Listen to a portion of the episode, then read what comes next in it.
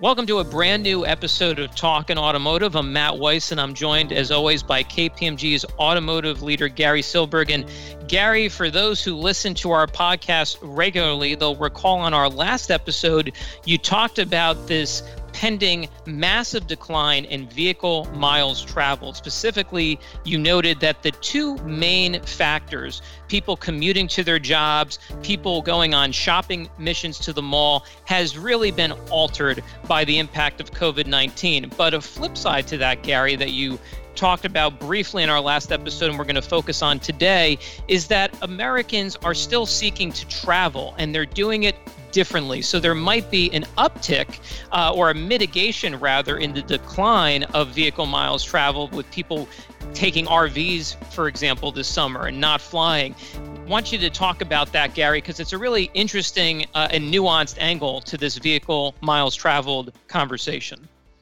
Yeah, well, thanks, Matt. Great to be back with you. And you are spot on. And just to reiterate for those who didn't see the last podcast, Americans travel 3 trillion miles in a year, 3 trillion with a T.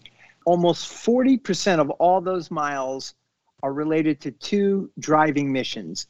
You and I going back and forth to work, the commute mission, and then the shopping mission. And we talked in the last call, as Matt just said, that those are declining and massively. And people are commuting less and they're magically pushing the button and things are coming to them and they're shopping less because of online shopping.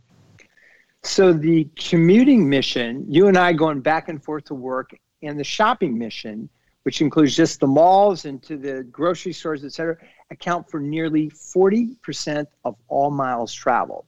And as we talked about, we think those declines are enduring and could have profound implications. And, and the number is clearly massive when you're talking about 40% of the 3 trillion.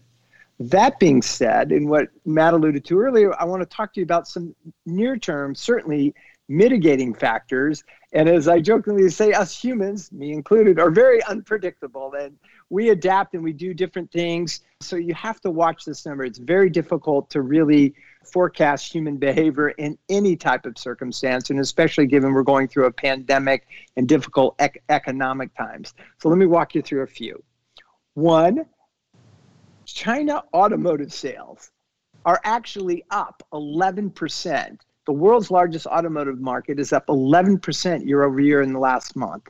And it was flat to slightly up before. Why? How could that be? Well, one, there was pent up demand.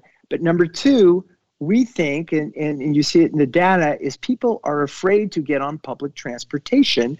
And they are shifting from public transportation, which many of you know have been to China, is a big part of that economy and have shifted into cars. Interesting perspective. We think that might happen also in the US. What we've seen here in the US is actually interesting. Used car sales plummeted during the crisis. And I mean, there was frozen, there wasn't even an auction. Now, what has happened is not only have they stabilized, but the pricing has actually slightly increased year over year. You might ask yourself, how is that possible? Well, interesting enough, because the factories for new car sales have been closed for so long, and there's this pent up demand to own a vehicle for all the reasons we talked about, there's not enough new cars. So people are gravitating towards the used car market, which is an interesting phenomenon happening in the US. I just saw a statistic that the auctions, there's such demand for used cars that the auctions at Manheim, I think, are at record levels in terms of ordering online to get cars to the dealership. So that's an interesting area, Matt. The one other one I wanted to share with the group on the call today is this idea of people being afraid, and you just alluded to it, being afraid to actually travel. And one of the things that we're starting to see is RV sales are soaring. They can't keep up with demand on the manufacturing side. And as you you might have mentioned, Matt, and I was that's it. Yeah. Yeah, no, yeah. Gary, like you said, time to go to the great outdoors. I think I, I mentioned uh, before our podcast, I know somebody, uh, I live on the East Coast, as you know, and they're traveling cross country. Uh, this will be their summer vacation in an RV, to your point. Yeah, and I was just out. I we we went out to the Great West and uh, Yellowstone and the Grand Tetons. Oh my goodness, all the RVs traveling. So there's a millions, I'm sure, of miles, and then certainly in the near term with low gas prices that I think those trends will be very interesting also to follow.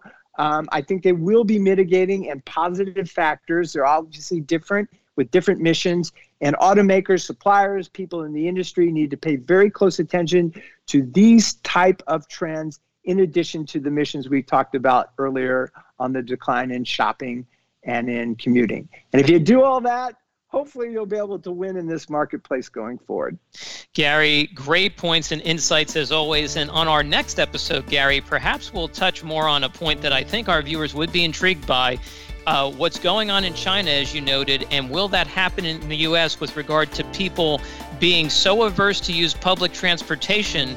Do our urban areas become areas where people are now seeking to buy vehicles. It's certainly a very interesting angle and one perhaps we'll talk about on future episodes. But for now, thanks, Gary, for your insights as always, and thank you for listening to another episode of Talking Automotive.